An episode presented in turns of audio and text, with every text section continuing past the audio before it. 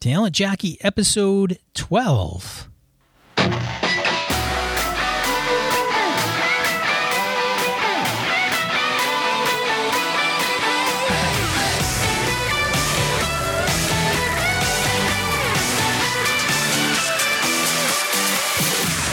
You're listening You're to Talent listening Jockey to Talent Podcast, Jockey Podcast. a show for job seekers, recruiters, and hiring managers. He's never been fired more than twice. Your host, Sean Kelly. Thanks for joining Talent Jockey. I am your host, Sean Kelly, and we are here to talk about providing guidance, advice into the world of talent acquisition. And I have a guest on the show today that I will introduce. His name is Bentley Wolf. Bentley is an HR disruptor who works with HR technology day to day for a financial services company not far from where we live. And I thought I'd have him on the show to talk a little bit about HR technology, specifically around the recruiting space and space, space, space, and maybe even some social media, or who knows where this will go.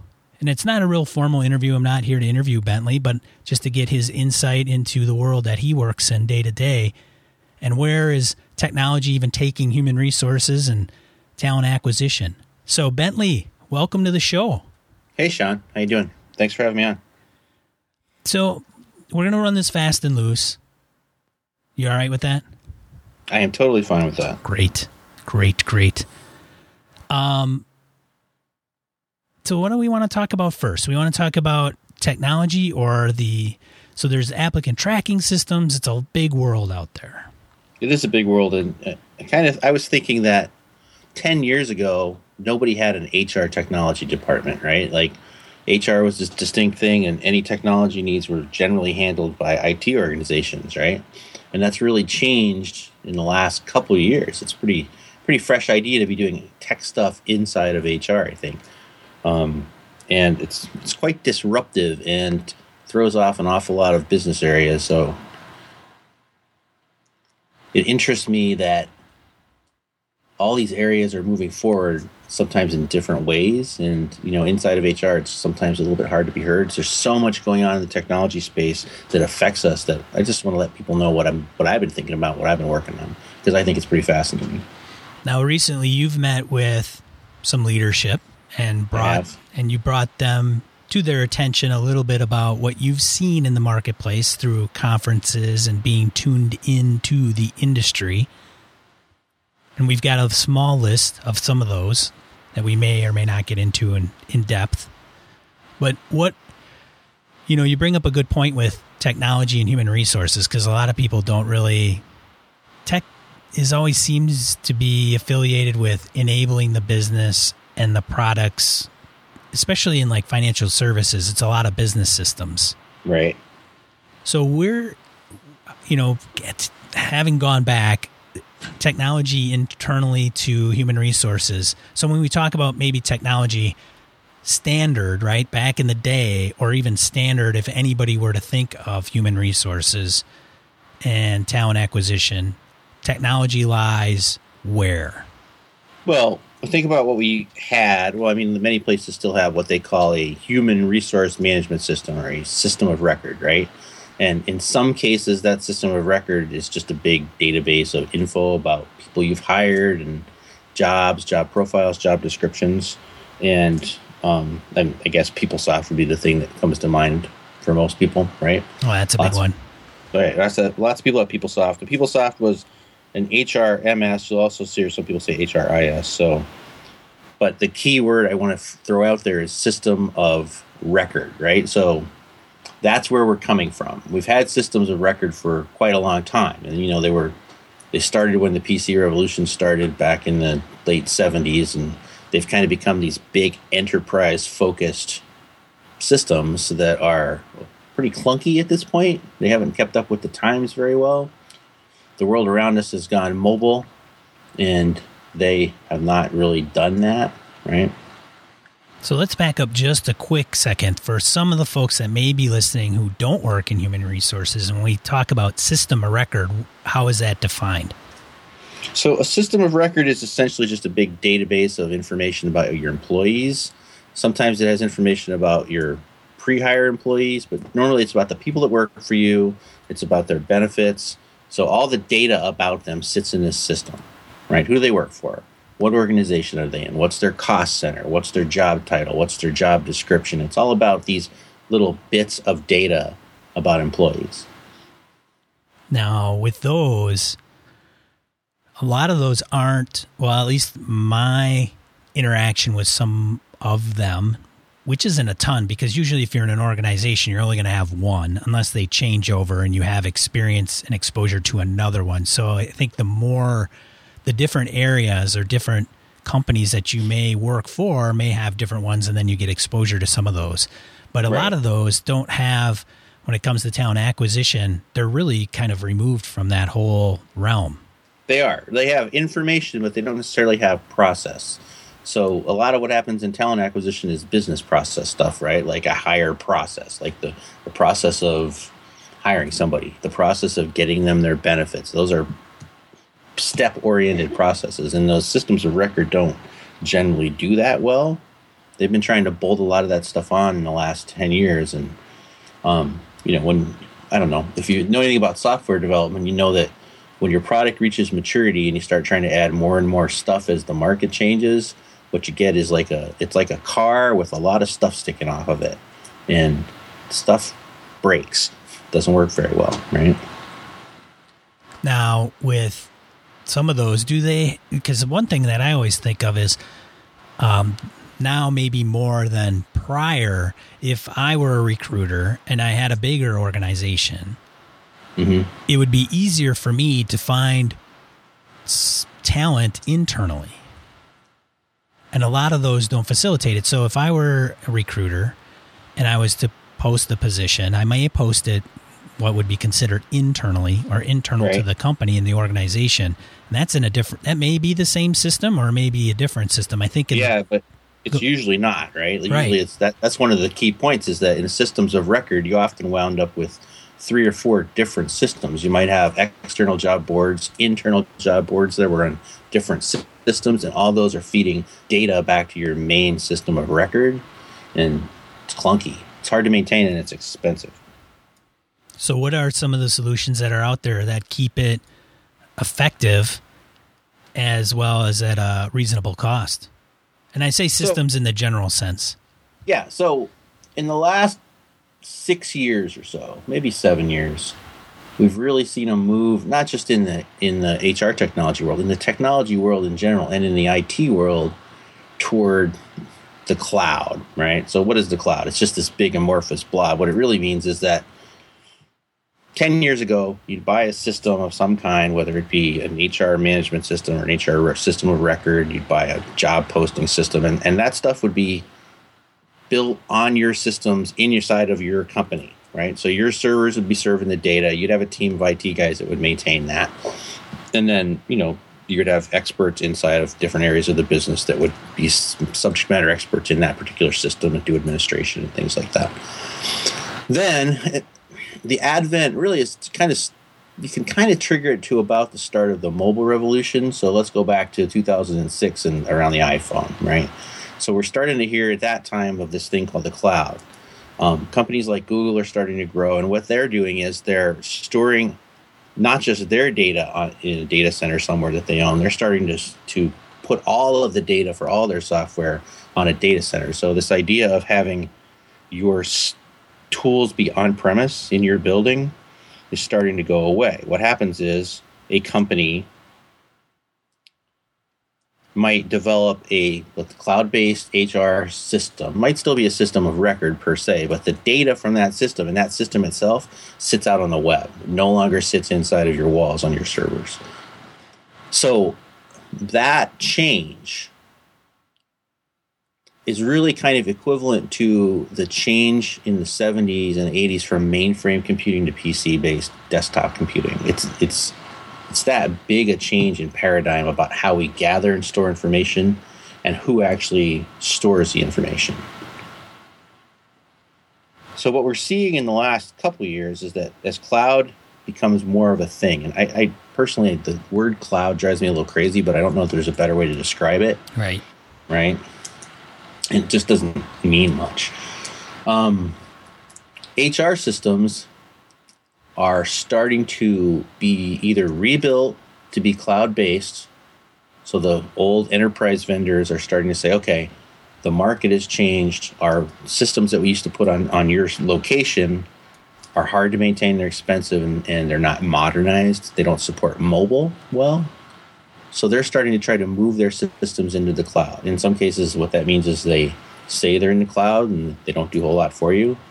But a lot of my experience has been with Workday. So let's think about Workday for a second. Workday starts from scratch, builds an entirely new software um, specifically for HR management that is entirely in the cloud. So what that means at Workday is that our data as a company sits on their data servers that they own somewhere. And then, you know, it doesn't mean they're actually theirs. It could be another company that stores their data, right? They're all secured um, to the standards set by the Sarbanes-Oxley Act so that your data is safe, but you don't own it. It's not in your site anymore. The software that you use, you go to a web browser, you open the web browser, you have a connection to that web browser that gives security to your systems and your data and all your records and all that information sits out there in their data server. It's just like just like if you have a Google Doc, Google Doc sticks out, same thing. Google has that stored somewhere for you, but it doesn't really live on your computers, right? It lives out in the on the web. So these modernized, let's call them modernized HR systems, some of which are still systems of record, but are now becoming cloud based, are really gaining rapid momentum in the marketplace and very quickly replacing all these what's what we'll call enterprise systems, enterprise systems, uh, Oracle, PeopleSoft, SAP, big on-site stuff. So being replaced with cloud systems that are hosted, so they're hosted out on the web. Now with those, so what are some of the changes from enterprise systems to cloud? So we define what those systems are and they're new and they're based in yep. the cloud and the differences between just maybe locally hosting and administrating them versus remotely. Right. So what are some of the features or changes in those platforms as they evolve from the old school as I guess for lack well, of better words? There's a couple of big ones and the biggest one and the one that I find that most traditional businesses and IT organizations have a hard time wrapping their head around is that generally in a cloud-based HR system, everybody in the world that uses it is using the same version at the same time. You have your own tenants, right? So all our data obviously is private to our little tenant in their cloud, but everybody is using the same version. Like so they don't write a custom software solution and give it to us and then they give some other company their own custom software solution and IBM gets their own. We're all using one version and it's on one code line. And what that means is that all those customizations that large sections of IT used to specialize in are starting to go away. I'll give you a more specific example. In the company that I work at, which I won't name, we used to have PeopleSoft, right? We had 200 plus customizations that were built just for us. And what happened was that you simply could not afford to upgrade when PeopleSoft pushed out a major upgrade. It would cost a huge amount of money just to tweak all the customizations for the next version. So new vendors like Workday, for example, come in and they say, "We're done with that. We're not going to customize. You get what you get. If you if you don't like what you get or you need something special, then what you have to do is crowdsource a suggestion, right? So basically, similar. So if we have a suggestion that, let's say, we need some particular feature in our hiring process in, in our software, right? In the cloud way of working, we go out and we say on customer community site, we really want this feature. And here's why we need it. Here's how it would work. And then we try to get the other customers using Workday to vote on it. And the votes with the most vote, uh, the features and requests with the most votes, they're called brainstorms on the Workday side. I don't know what they're called in other vendors. Um, those are the ones that actually get put into the product over time. So that's another piece of it. Like, so it used to be that a product manager and a team at your enterprise vendor would be setting up the feature set for you and saying, here are the features of our next release. Well, now the whole community is a part of that, right? So you might request a feature that might be important to you that nobody else cares about that you might not ever get. Have you And ever that kind of goes at the end of customization. have you ever read the book uh, Rework by Thirty Seven Signals? I have that book actually. Yes, I'm a big fan of uh, what's that guy's name? Jason Fried, I think. Jason Fried and Yeah, I really like that guy. Hans Heinemeier Hansson. Yeah, so in the book, if you haven't checked it out, Rework, yeah, it's a quick read. It's pretty thin, but uh, they 37 Signals is a software development uh, company located out of Chicago, and uh, they have a product called Basecamp. It's a project management tool, and one of the things that they talk about, and just their company philosophy is when they were developing Basecamp and Highrise and a couple other products that they have was um, especially Basecamp being project management, they would go up against obviously big enterprise software like MS Project. Yep. And so they would get feature requests and they'd say, nope, that uh, this is our product, this is the way it is, and this is the way it's going to work. And a lot of people that were fans of the product liked it because it was simple and it didn't have a lot of attachments and Right. a big learning curve. And the reason that is is because they very very early on said we are not going to get into scope creep.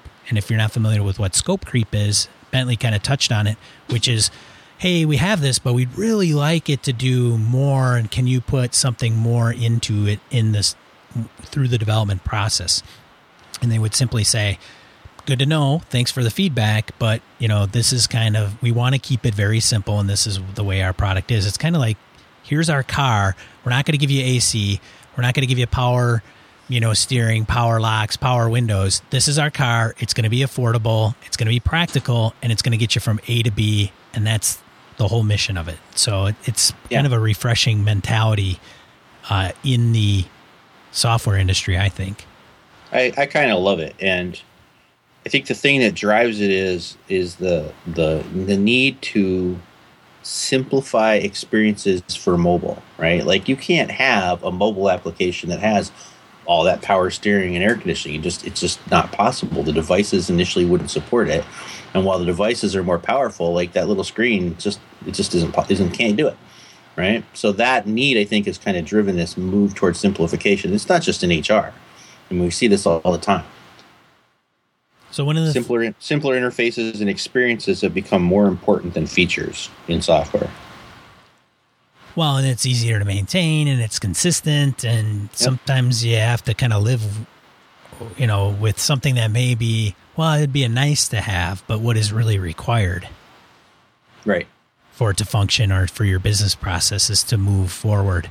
So, touching on mobile, mobile's the future. There's a lot of statistics, which I'll be getting into in my role in March.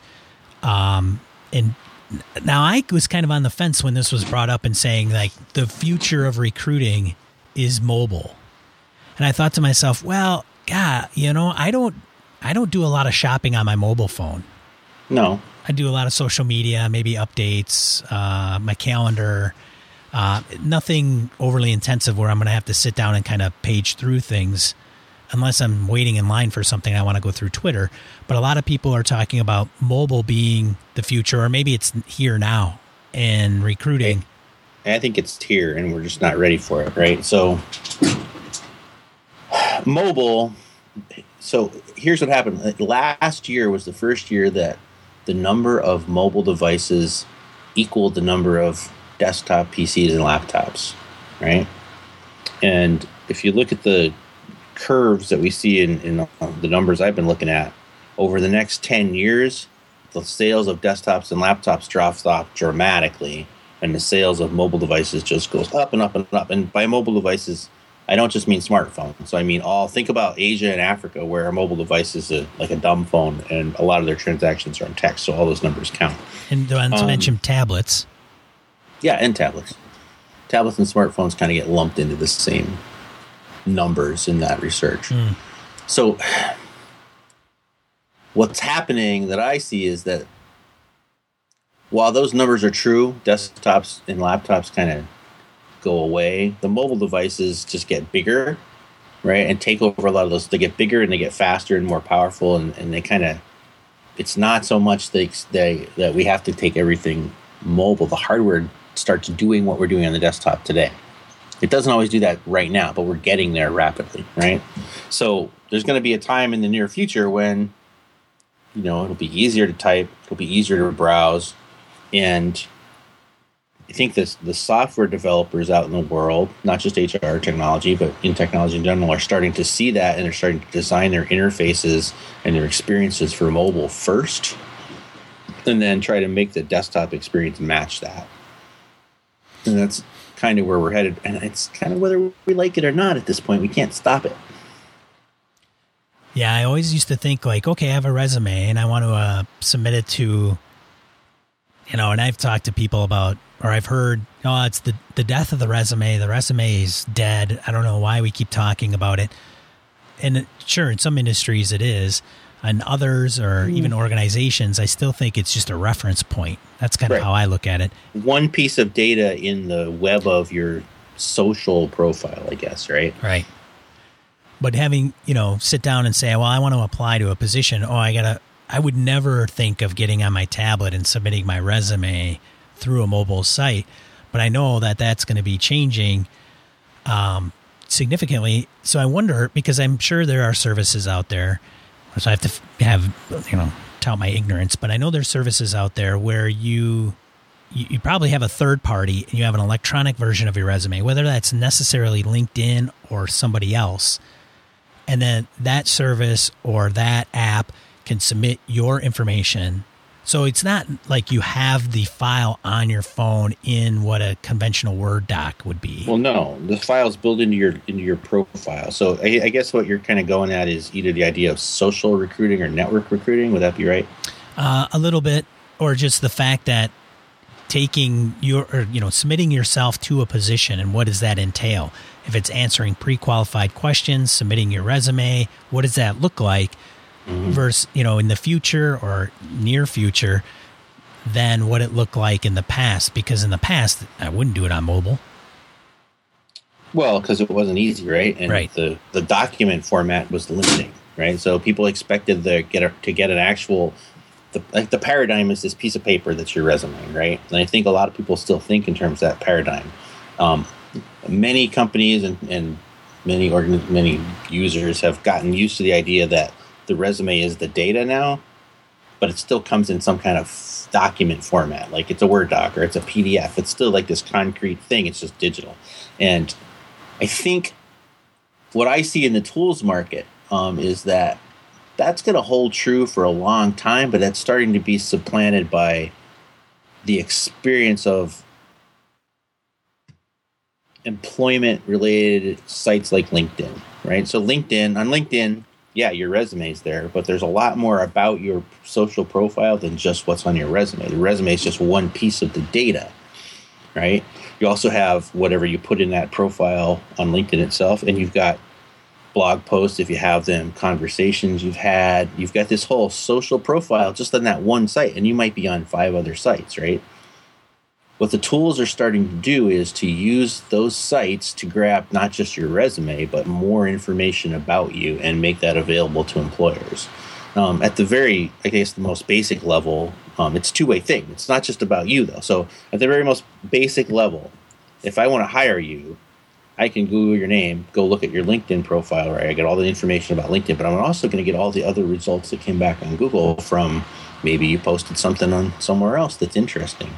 Um, I'm also think about the other side of that, which is that it's not just now about the social profile of the job seeker, it's also about the social profile of the company that the job seeker might be interested in. So there's two prongs on that fork.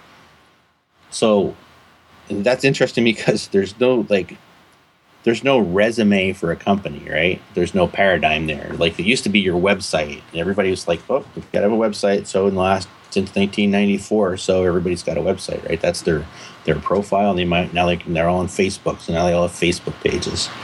Um, that's the data that the company chooses to show the job seeker before they actually interview or apply for apply and interview for a job. But there's also all that information about a company that can't be controlled. Like I could go on Glassdoor and say 10 great things about my employer or 10 terrible things about my employer. And my employer has pretty much no control over that, right? That's a little bit more true to the idea of transparency than somebody puts up a website and says, We're the greatest employer in the world. You'd love working here. And here's the five reasons why. those things may not be true. That could be marketing savvy junk. Yeah, it's very lopsided in the industry. And always has when it comes to job, right? The hiring manager, I'm holding all the cards. If they want my position, I get to yeah. you know come to the you know come to court and state your case. And if you're worthy i will hire you. And it but now the, you know it's not that way anymore. No the technology's really made it an employee market right? The employees really have the power now. Like they can learn all more about the job and more about the company than they could ever learn before and i don't know that hiring managers and recruiting departments around the world are caught up with that idea yet. I still think that, especially at the hiring manager level, I think they think they have all the power. But I don't think that's true. No, it's not. I'm reading a lot, lot, lot, lot more articles, blog posts, you know, industry white papers on how companies need to get their proverbial act together in understanding that it's not their market right now and it's not right. going to be for a while and that now you the tables are turned and you have to now it's rec, mark, recruiting marketing is what they're yeah. kind of terming uh, the terminology yeah. And recruiters never had to do that before and really i don't think they have any clue how to get started right? Yeah first of all when they realize they have to start like what do they do? They don't know yeah there's a there's a big gap there that we're going to have to catch up with and it all kind of when we go back to the overall image picture of technology, HR technology, right? Like, so at this point in our world, there's not a lot that you can do that technology doesn't touch in some way, especially in business. Like, there isn't much of anything you can do that technology doesn't touch in some way, which is an important thing to remember.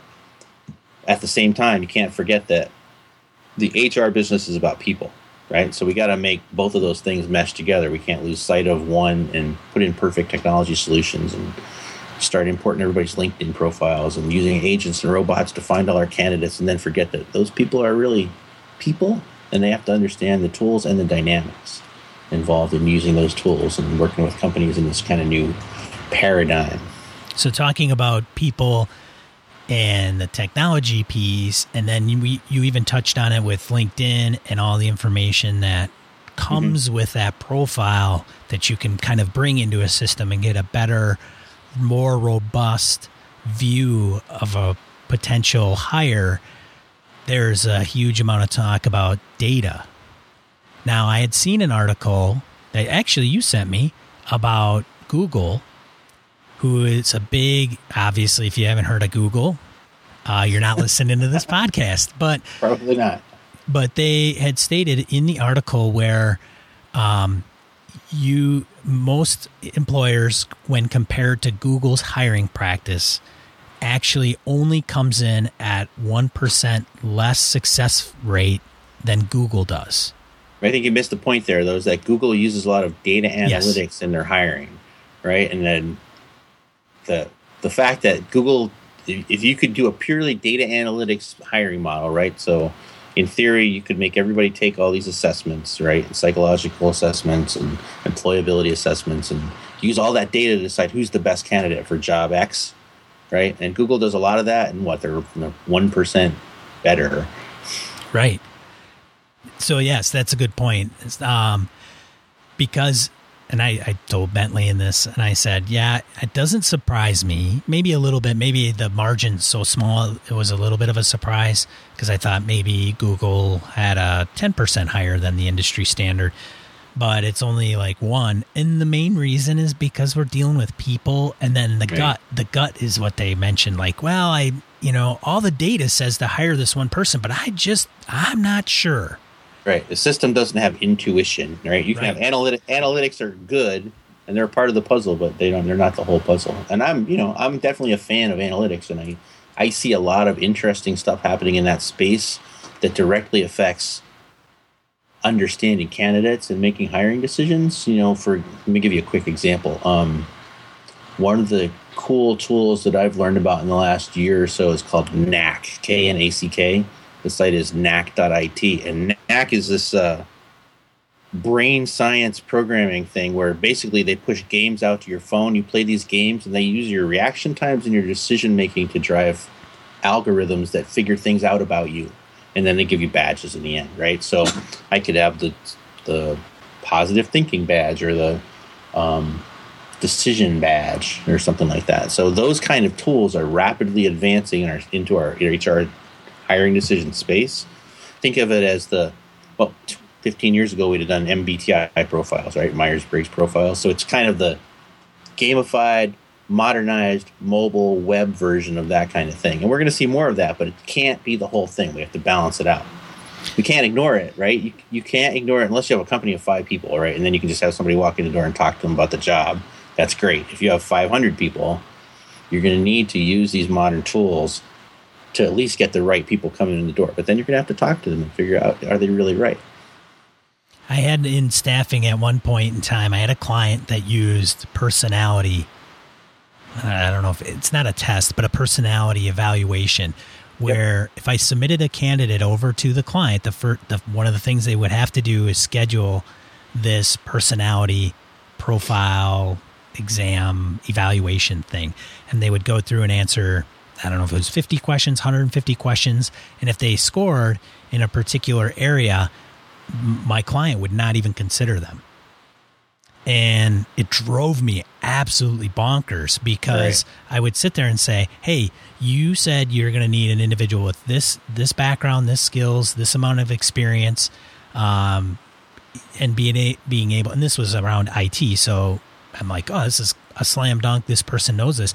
But personality wise, and they would tell me, we use this model and we've been very, very, very successful. The people that come into our, our organization meshes and they don't leave. There's very, um, the retention rate is very good for the organization. Yeah. You know, and so I was arguing with data and I'm like, come on, you're driving this seriously. I think the one key point there is that they don't see is that well, yeah, the retention rates are high, so it is hard to argue with high retention rates. But it's also, uh, I, I, think people just don't understand that team diversity makes a really difficult to measure impact on the success of your team in the overall scheme, right? They may have great retention in their area, but I would bet you in the overall big picture of the company that there are areas where they could benefit from having a more diverse population of employees right? And so that's I think the point there is probably that if you're only looking at data and narrowing your decisions based on data without considering other things, that you're making a mistake, right? That's a fail. You're going to become one big Borg cube. Pretty much. Everybody that is kind of the worry of, of data and data analytics, right? So everything around us is data now, all the time. People's people are gathering data around us every second of every day. Even while you're sleeping, data is being generated about you we can't become just that data because that's exactly what will happen, right? Like we can't forget the human element. We need the data element; it's important, but we can't turn into that homogenous cube. Yeah, so I, I don't even know what you now. If a candidate was listening to this, I don't even. They may say, "Well, what what am I to do?" You know, you get all this data. Well, things are changing. Mobile's in the air. There's different mm-hmm. platforms. Uh, organizations are evaluating candidates differently.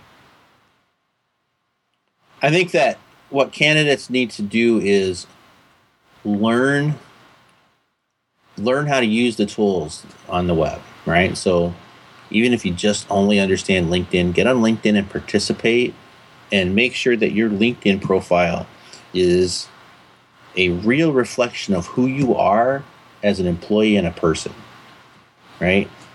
So that if I'm going out and I'm scanning, let's say I post a job and the recruiter sends me five people, I'm going to look at all their LinkedIn profiles. And that LinkedIn profile for me has more weight right now than their resume.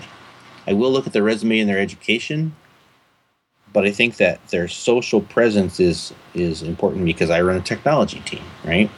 So I want them to be I want to see that they're savvy balanced in their life, that they have certain tech skills that I might be looking for on my team, depending on what they want that person to do. And that can all come from their social media profiles.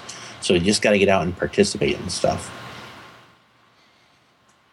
Yeah, and I th- yeah, it does. And I think one thing that a lot of people in the market that may consider making a move uh, because they're currently employed or they're unemployed for whatever reason, I, th- you know, sometimes I think they get flustered because they can't find a job.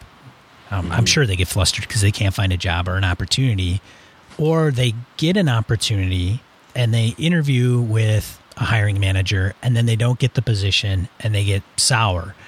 But Right. I think with with the future of with technology and data and what you just hinted at is that it's more than just submitting a resume and a hiring manager taking an educated guess whether or not you're going to be a good hire. Now it's kind of that you, I think as a candidate, you have to step back and say, look, I didn't get the job and I'm okay with that because chances are I may not have been a good fit. I just don't know that. Right. So I think that's huge.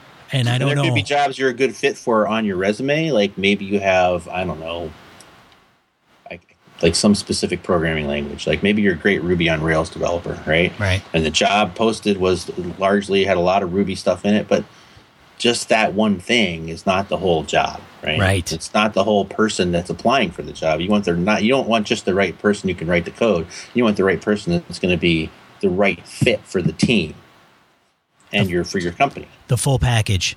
Yeah, otherwise you're just wasting everybody's time and you're not doing the employee a favor by hiring somebody just for a tech skill that is a terrible fit on the team, right? Indeed. And you can't tell that stuff from a resume. No. No. You can't and I- always tell it from an interview. No.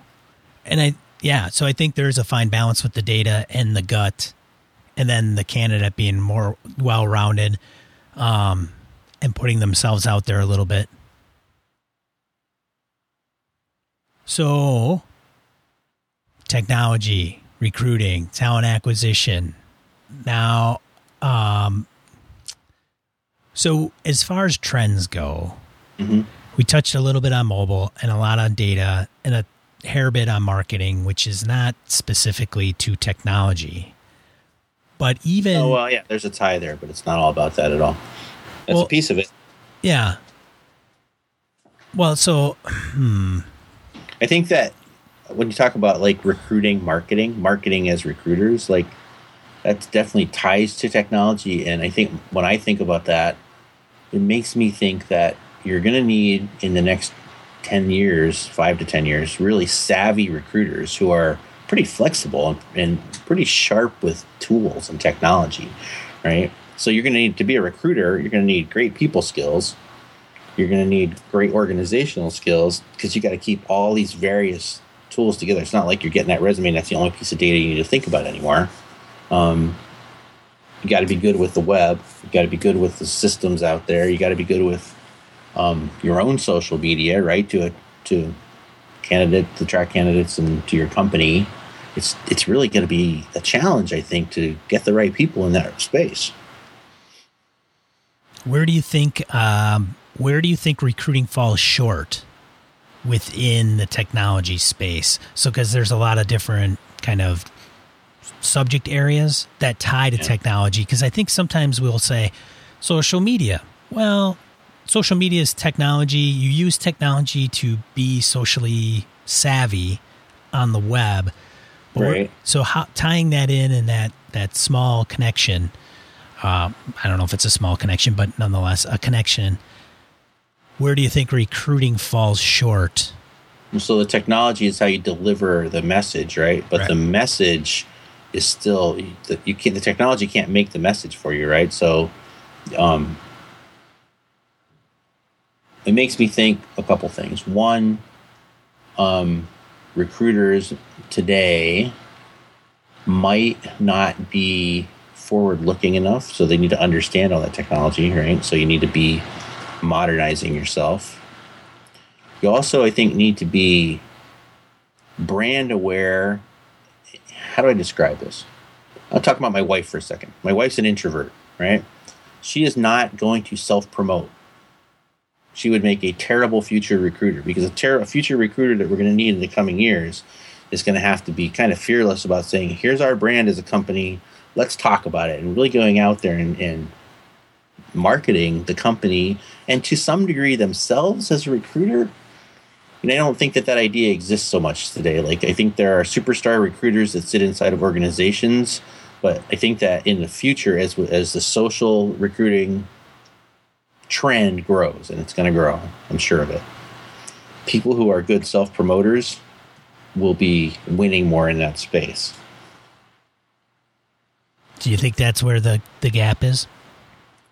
I think that's one of the gaps. Yeah, I, I think awareness is another gap. So I think, and not just at the recruiter level, but at the the HR recruiting management level, like people who run recruiting departments need to uh, be super savvy as well. They need to understand these changes that are happening and start preparing their teams for them. And I'm not exactly sure how that should happen, right? When I talk to people where I work, I'm like, you know, how many people have a Twitter profile? And I like to say post a tweet because it makes my wife mad. But how many how many tweet? And like one hand goes up in the whole HR department, besides myself and maybe you, right? There there's just not enough forward looking desire there. Like there needs to be a constant desire to learn. Rather than they're so busy getting the day to day done, but that's not going to be enough. That might have been enough five, ten years ago. It's not enough anymore. You got to do more than just get the day done. Either that or you need to find a way to streamline the day to day so that the information you need from that social web is coming to you. And that's well, obviously that's where technology and tools can help you, right?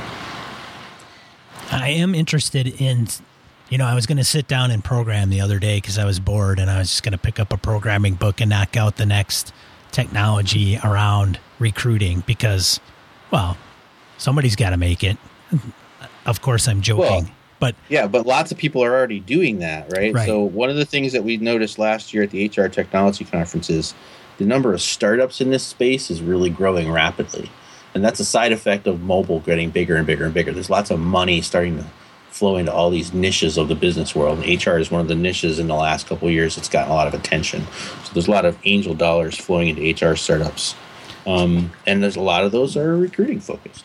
So what have you seen? What are what are what are these new startups going? Hey, we're going to do this because we don't see it in the marketplace, or we see it but it sucks a lot of them are focused on data analytics specifically for um, two things. One is you know recruiting, finding the right candidates.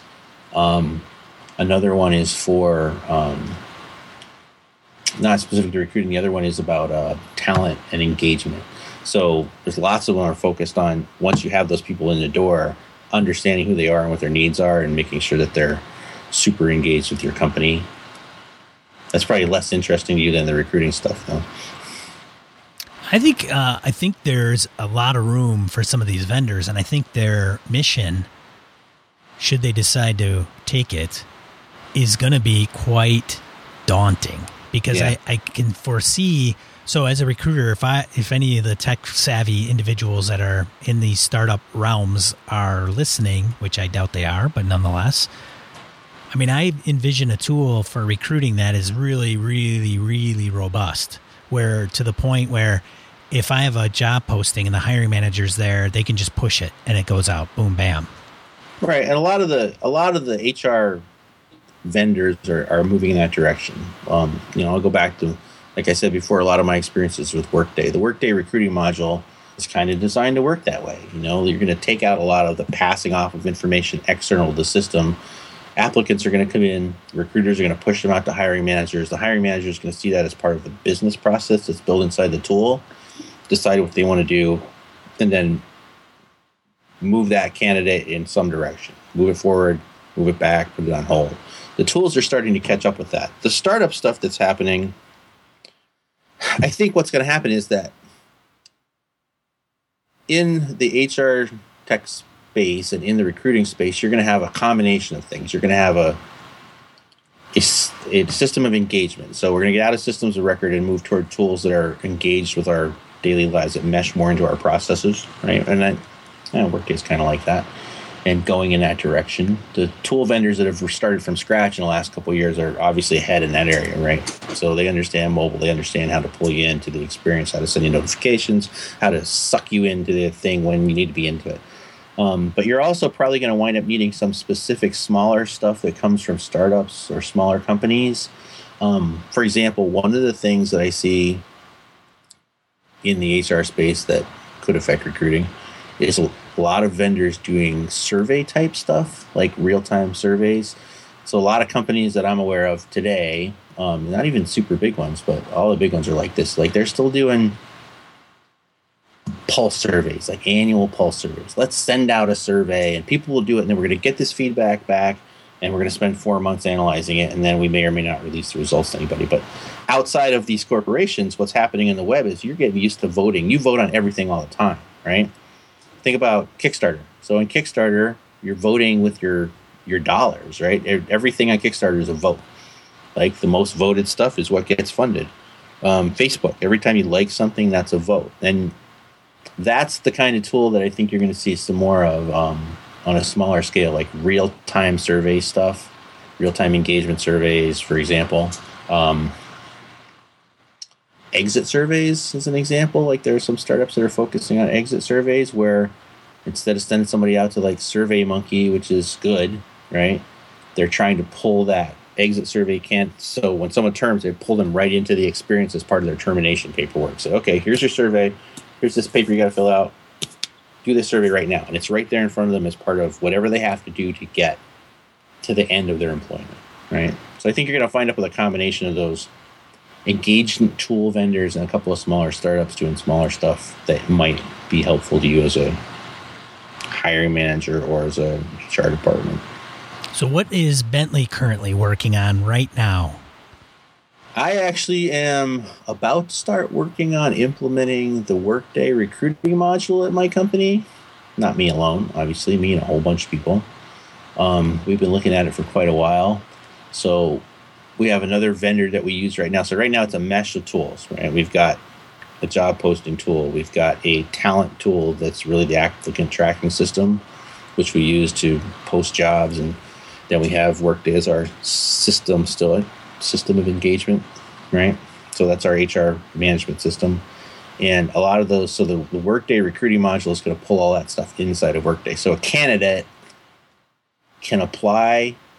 You don't even have to use Work. You can apply from LinkedIn. You'll be able to send your LinkedIn profile in as your application, and that'll grab your resume along with it, and then uh, distribute that out into the process. And so we'll have a whole business process built around that and that will include one of my pet topics, which you know maybe we can save this for next time. But um, the idea of onboarding is a big deal to me, mm.